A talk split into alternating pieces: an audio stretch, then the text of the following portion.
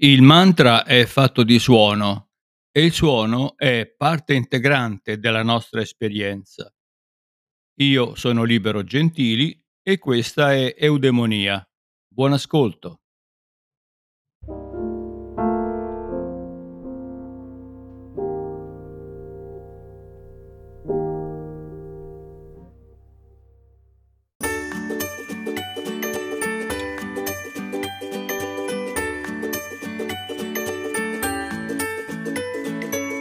Bene o male tutti sapete cosa, cosa sono i mantra, no? oramai non credo che ci sia una persona che ignori il significato, però un conto è saperne intellettualmente il significato, conoscerlo razionalmente, intellettualmente, culturalmente, un altro è adoperarlo per il nostro benessere, perché effettivamente è uno strumento prezioso, molto spesso portato verso una dimensione lontana da noi, eh, perché il mantra è qualcosa che ci deve provenire da un maestro, da un guru. Questo è tutto vero, naturalmente, non c'è niente di falso in tutto questo, però consideriamo che eh, il mantra è fatto di suono, il suono è fondamentale per noi stessi, fa parte della nostra Costituzione il suono è parte integrante delle nostre esperienze. È importante anche per la cultura che stiamo vivendo perché la specie umana eh, sta soffrendo di un penetrante squilibrio che deriva soprattutto dalla esagerata prevalenza dell'occhio sull'orecchio, cioè della funzione visiva su quella uditiva, che corrisponde esattamente alla predominanza, al dominio delle forme maschili su quelle femminili. La maggior parte dei nostri problemi che vanno da tensioni relazionali con gli altri a conflitti interiori può essere effettivamente contenuta se noi rivalutiamo eh, l'importanza della vista o quella degli occhi naturalmente relazionandola a quella del suono che rappresenta la parte femminile della nostra realtà. Per avere delle informazioni, noi ricaviamo dei messaggi, degli stimoli eh, dalla vista, dagli occhi, questi stimoli possono essere eh, analizzati, misurati, catalogati, un oggetto, una persona, una cosa, un animale, eh, tutti i processi appartenenti al lato sinistro del cervello, ossia all'aspetto razionale dell'attività cerebrale. Eh, se vogliamo avere successo in società dobbiamo affinare il lato sinistro del cervello, dimenticando troppo spesso il lato destro che cura l'aspetto artistico, intuitivo e quindi femminile eh, di questa eh, attività del nostro cervello. Dal momento in cui ci svegliamo e per tutta la giornata, fino al momento di coricarci, noi dobbiamo continuamente strattonare noi stessi nel tentativo di organizzare le nostre attività. Se vogliamo adoperare una, una metafora, in sostanza la nostra attività è come quella che veniva svolta dagli uomini primitivi, come una lancia dell'uomo di Neanderthal deve essere costantemente affinata. Così noi per rimanere in società ed essere comunque attivi in questo tipo di società dobbiamo continuamente affinare il nostro cervello sinistro per, uh, per provvedere alla famiglia, per uh, proteggere noi stessi. Beh, questo d'altra parte è anche logico perché mm, se ci perdessimo nell'attività artistica femminile del nostro cervello, probabilmente avremmo difficoltà, avremmo problemi a guidare un'auto, ad attraversare una strada, tutte attività pratiche, no? quindi comandate dalla razionalità, dalla mente analitica, potremmo perdere l'abilità a prendere soldi da un banco, ma addirittura a comunicare in un convegno di affari. E purtroppo persino anche i nostri fine settimana, persino nostri, le nostre vacanze sono farciti di liste e programmati dalla perfetta esecuzione di compiti, persino le nostre vacanze. In sostanza non facciamo altro che setacciare le nostre scelte durante tutto l'arco dell'anno, lasciando impoverita quell'altra parte che è la metà creativa e quindi femminile della nostra personalità che poco alla volta si inaridisce, soprattutto in questo tipo di società. Il motivo principale per il quale decidiamo di fare una vacanza è che la nostra mente femminile muore di fame per la maggior parte dell'anno. Sostiamo nella mente femminile solamente quando mangiamo, quando facciamo sesso, quando dormiamo. E molti di noi molto spesso hanno difficoltà anche durante il sonno. Perché? Perché il cervello sinistro non se ne vuole andare. E quindi resta lì a ragionare sulle nostre attività, sui nostri bisogni, sui nostri impegni e questo turba eh, gravemente il nostro riposo notturno. La mente femminile acquisisce le esperienze e le colloca in contesto, contrariamente a quanto fa la mente maschile, quindi sinistra del cervello, che oggettiva le situazioni, isolandole dal contesto. E troppo spesso per questo motivo ci accorgiamo che la mente pensante, la mente razionale, eh, viola anche i momenti di assorbimento nelle esperienze, anche nello yoga. Succede anche questo, quante volte vi sarà capitato magari cercando di descrivere mentalmente quello che state facendo, una posizione come potrebbe essere fatta meglio, o magari addirittura distraendovi e lasciando che la mente se ne vada da tutt'altra parte. Quella è la mente razionale e quindi lasciando inaridita la mente eh, invece creativa che dovrebbe essere quella che gestisce la maggior parte di queste attività introspettive. Yoga Citta Vritti Niroda è il caposaldo dell'intera struttura dello yoga, dello yoga classico. Eh, lo yoga è l'arresto delle fluttuazioni della mente. Cosa significa questo? Che invitando la nostra mente razionale a fermarsi, invitando la mente analitica a fermarsi, la mente intuitiva è invitata a funzionare. E allora solamente in questo modo noi possiamo trarre vantaggio da un'esperienza di yoga, abbandonandoci all'intuitività. Perché noi adoperiamo un linguaggio simbolico? Perché il simbolismo non ci porta verso la analitica descrizione della nostra esperienza, ma eh, adopera un linguaggio universale che può essere adoperato da ciascuno di noi in base alla propria sensibilità, in base alla propria esperienza, in base alla propria cultura, ma questo però non rientra un'altra volta nella descrizione matematica delle cose. Il simbolismo è qualcosa che si lascia intuire e non definire completamente, perché se il simbolo si facesse definire completamente non sarebbe un simbolo, sarebbe di nuovo una categoria che noi possiamo analizzare, soppesare, misurare così come fa la vista e così come fa il cervello sinistro. Quindi eh, in questo caso noi dobbiamo soprattutto rivalutare questa capacità creativa della nostra mente. Le pressioni esterne provocano stress, lo sappiamo, eh, ma queste pressioni, questo stress accumulandosi nel lato sinistro del cervello, e credo abbiamo capito tutti per quale motivo, amplificano tale stress. E allora dobbiamo ricorrere ai mezzi che abbiamo quotidianamente. La TV è diventata oramai lo standard per rilassarci e per abbassare questi livelli di stress. Ma mentre questa apparentemente ci rilassa dopo una lunga giornata di lavoro, al tempo stesso ci bombarda con una serie esagerata di informazioni che eh, riducono l'ampiezza dell'attenzione.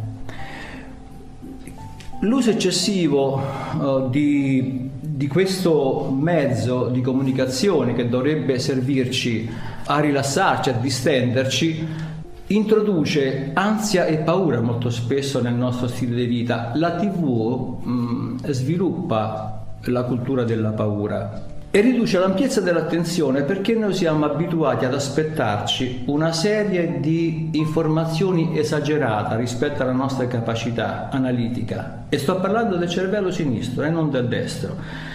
Ci aspettiamo una serie, specialmente nei film d'azione, una marea esagerata di informazioni e una varietà eccessiva di situazioni stesse per cui questo non fa altro che eh, sviare la nostra attenzione, la disperde, perché è come se avessimo un ventaglio di possibilità, ma voi sapete che l'attenzione funziona al contrario, cioè funziona attraverso la capacità di far convergere la, il pensiero o eh, qualsiasi organo di senso sia funzionante, o la vista o l'udito. Quindi eh, diciamo che eh, questo mezzo oramai ha ampiamente adoperato per rilassarci, per abbassare lo stress, non fa altro che, insieme ad una purtroppo crescente aggressività pubblicitaria, non fa altro che introdurre una, uno squilibrio nel nostro già sconnesso stile di vita.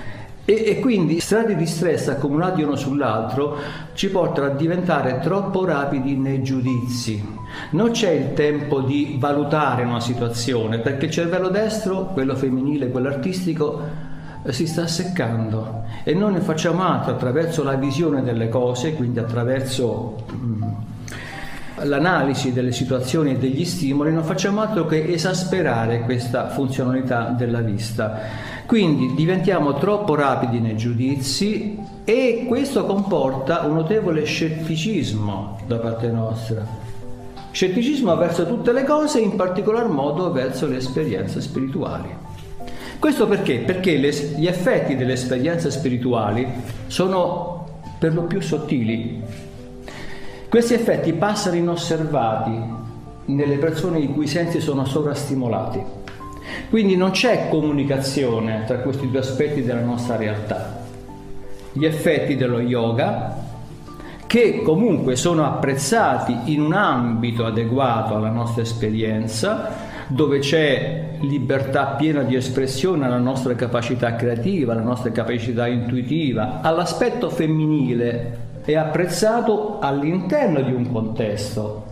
Quando noi otteniamo dei risultati specifici, dei risultati per il nostro benessere fisico ma anche il benessere dell'anima, ovviamente e andiamo, ci mettiamo davanti ad un televisore e ci bombardiamo con quelle informazioni, quegli effetti che sono così sottili, così delicati, quegli effetti non li perdiamo immediatamente perché passano inosservati, perché comunque la prevalenza della mente analitica razionale eh, davanti alla brutalità delle immagini, ma non necessariamente devono essere immagini scabrose, immagini terrificanti, la brutalità si riferisce anche al modo di porgere le informazioni, cioè non c'è il tempo da parte dell'altra, uh, dell'altro lato del nostro cervello di assorbire queste di farne nostre. E diventa tutto un enorme documentario che scorre davanti ai nostri occhi dove ci sono tantissime informazioni che l'anima, il cuore non, non acquisiscono e quindi questo significa che quella parte si, diventa sterile fino a, ad avere un aspetto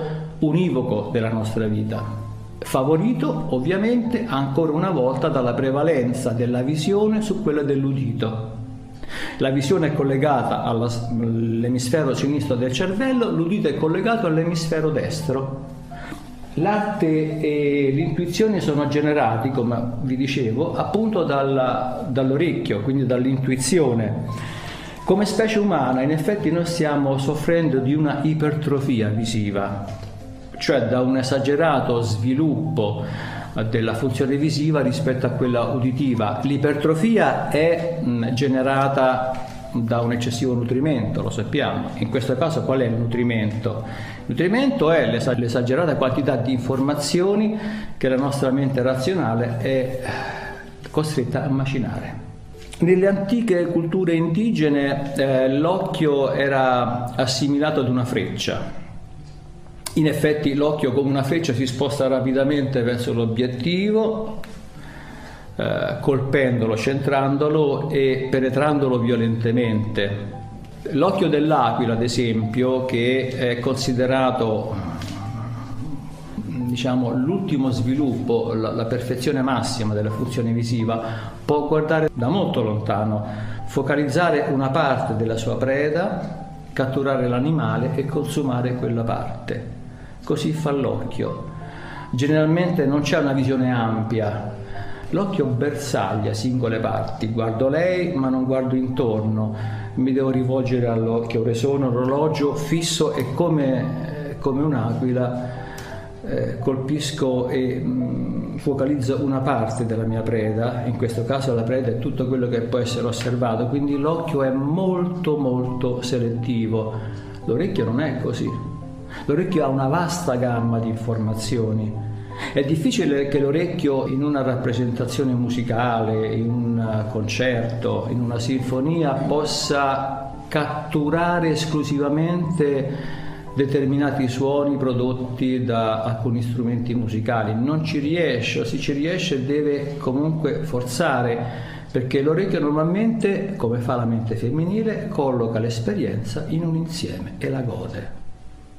L'occhio deve focalizzare, deve rubare, deve catturare come fa l'animale da preda. Quindi l'orecchio è femminile a causa delle qualità ricettive, delle sue qualità misteriose, introspettive.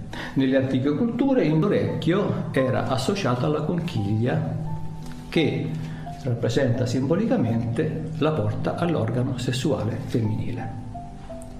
Ora si ritiene che l'orecchio sia dieci volte più preciso nella, nell'acquisire le informazioni dell'occhio.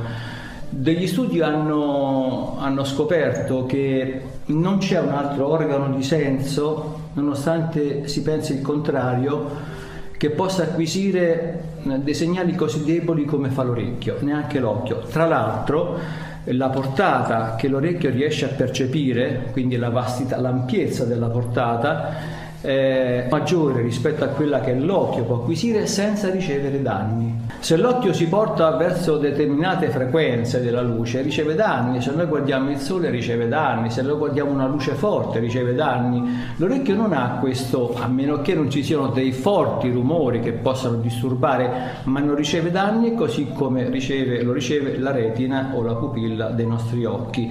Quindi è molto più affidabile in questo, solo perché riesce a catturare una maggiore, una vasta gamma di informazioni. Pensate che il rapporto dell'intensità intensità che l'orecchio può percepire tra un suono minimo e uno massimo è di 1 a un trilione. Quindi cose spaventose che noi neanche immaginiamo, ma che la fisica ci, ci dice tranquillamente, ce lo descrive tranquillamente. Quindi dobbiamo ristabilire la fiducia nelle orecchie, dobbiamo eh, ristabilire la fiducia nel suono, solo così riusciamo a coltivare l'aspetto femminile intuitivo. A chi non sente un concerto, chi non sente un'opera, ma chi non canta, ma non è quello, è la fiducia nel suono, cioè non il suono esteriore, ma il suono dentro di noi, il suono non che riverbera in questa stanza come sta facendo la mia voce, ma il suono che riverbera dentro di me. Allora se io acquisisco questa fiducia, perché non crediamo molto nell'udito, probabilmente ci crediamo poco nell'udito perché l'esperienza auditiva necessita di una maggiore capacità introspettiva e noi non abbiamo tempo per fare questo. Probabilmente, anzi sicuramente perché non crediamo molto nell'udito, crediamo più negli occhi, perché se io sono sicuro, eh, come sono sicuro di aver visto quella persona, e sono altrettanto sicuro di aver sentito parlare quella persona, quindi non ci crediamo veramente. Da qui dipende questo eccessivo squilibrio tra il lato sinistro del cervello, organizzativo, razionale, analitico, e il lato destro del cervello femminile, creativo, intuitivo, passionale. C'è un livello di affidabilità in, in, questi, eh, in queste comunicazioni eh, auditive che ancora non abbiamo imparato a indirizzare. Ad esempio, se qualcuno vi parla, quanto, quante volte vi sarà capitato di chiedergli sei sicuro che va tutto bene? Questo perché dietro le parole c'è un'emozione che nasconde qualcos'altro e voi lo percepite, non con gli occhi, perché magari quella persona visivamente sta bene, cerca di apparire in una forma smagliante, ma la voce tradisce le emozioni, quindi c'è una maggiore affidabilità nella comunicazione uditiva. Fate questo esperimento quando volete. Se state guardando il televisore, abbassate completamente l'audio del televisore e assistete solamente alle scene. Vi accorgerete che la vostra consapevolezza galleggia fuori del corpo. Poi fate il contrario, chiudete gli occhi, alzate l'audio e vedete come la consapevolezza sprofonda all'interno del corpo. Fatela questa esperienza. Ma non basta. Poi aprite gli occhi e notate quanta energia e quanto significato il suono dà alle immagini che stiamo osservando. Questo appunto eh, ci, ci, dimostra quanto effettivamente dovremmo recuperare eh, come informazione e soprattutto come capacità relazionale. Una capacità che eh, naturalmente la donna Però a- attenzione, io non mi sto riferendo adesso alla donna rispetto all'uomo, mi sto riferendo al maschile e al femminile, mi sto riferendo al, ai due emisferi del cervello che sono presenti in ognuno di noi, quindi non sto rivendicando eh, diciamo, dei diritti della donna o femminili, ma mi sto riferendo solamente a determinate caratteristiche. Quindi la donna ha sempre avuto un rapporto con il corpo preferenziale, sicuramente a causa delle circostanze ormonali ripetitive che sono sintonizzate con la natura, sicuramente perché la donna ha la capacità di nutrire un feto nel grembo e quindi questa la rende molto più intima con il corpo e con la propria sessualità. Però purtroppo nella società moderna molte donne eh, hanno fatto lo sbaglio di lasciare che il loro cervello sinistro prevalga non voglio riferirmi a niente in particolare, che se tutti avete capito, no? quindi non si trova più niente di femminile in quelle persone, perché ovviamente stanno rivendicando qualcosa che apparentemente non le appartiene, ma per fortuna che non appartiene, così come l'uomo vanta di possedere. E quindi queste persone, eh, praticamente, cioè la, il comportamento di queste persone che hanno lasciato che il cervello sinistro prevalga il loro, quindi il cervello razionale, hanno privato alla cultura di apprezzare il potere nutritivo della donna. È difficile che oggi la donna rivendichi il suo potere nutritivo, ma non come fatto biologico perché chi ha figli nutre il proprio figlio. Non, non mi riferisco solamente a questo evento, anche se è incluso in quello che sto dicendo, ma il potere nutritivo generale dell'informazione, della cultura, del comportamento insieme alla società. Quindi ristabilire lo, il ruolo dell'ascolto mm, stabilisce, ristabilisce il modo con cui noi ci possiamo rapportare alla situazione. L'ascolto è importante Pensate per esempio, se ancora non ne siete convinti dell'importanza del suono rispetto alla vista, pensate ad esempio alla risposta auditiva all'interno di un amplesso. Chi non ha fatto questa esperienza? La risposta uditiva esalta, esaspera addirittura quell'emozione, quella forte emozione. Quindi dobbiamo essere convinti a rivalutare questa esperienza del suono. Solo quando siamo convinti, solo quando lo mm, pratichiamo su noi stessi, allora sicuramente riusciremo a capire che cosa possono darci i mantra, che sono l'espressione concentrata di un suono. Così come rivalutiamo i nostri momenti profondamente introspettivi e sappiamo che sono importanti nella nostra vita, altrettanto dovremmo fare con eh, la percezione auditiva rispetto a quella visiva. È chiaro che per avere un'esperienza completa debbo utilizzare sia la vista che l'udito, però molto spesso, anzi troppo spesso, dimentichiamo il ruolo importante che l'udito eh, ci porta nelle, nelle esperienze, nelle esperienze più profonde, quelle più personali.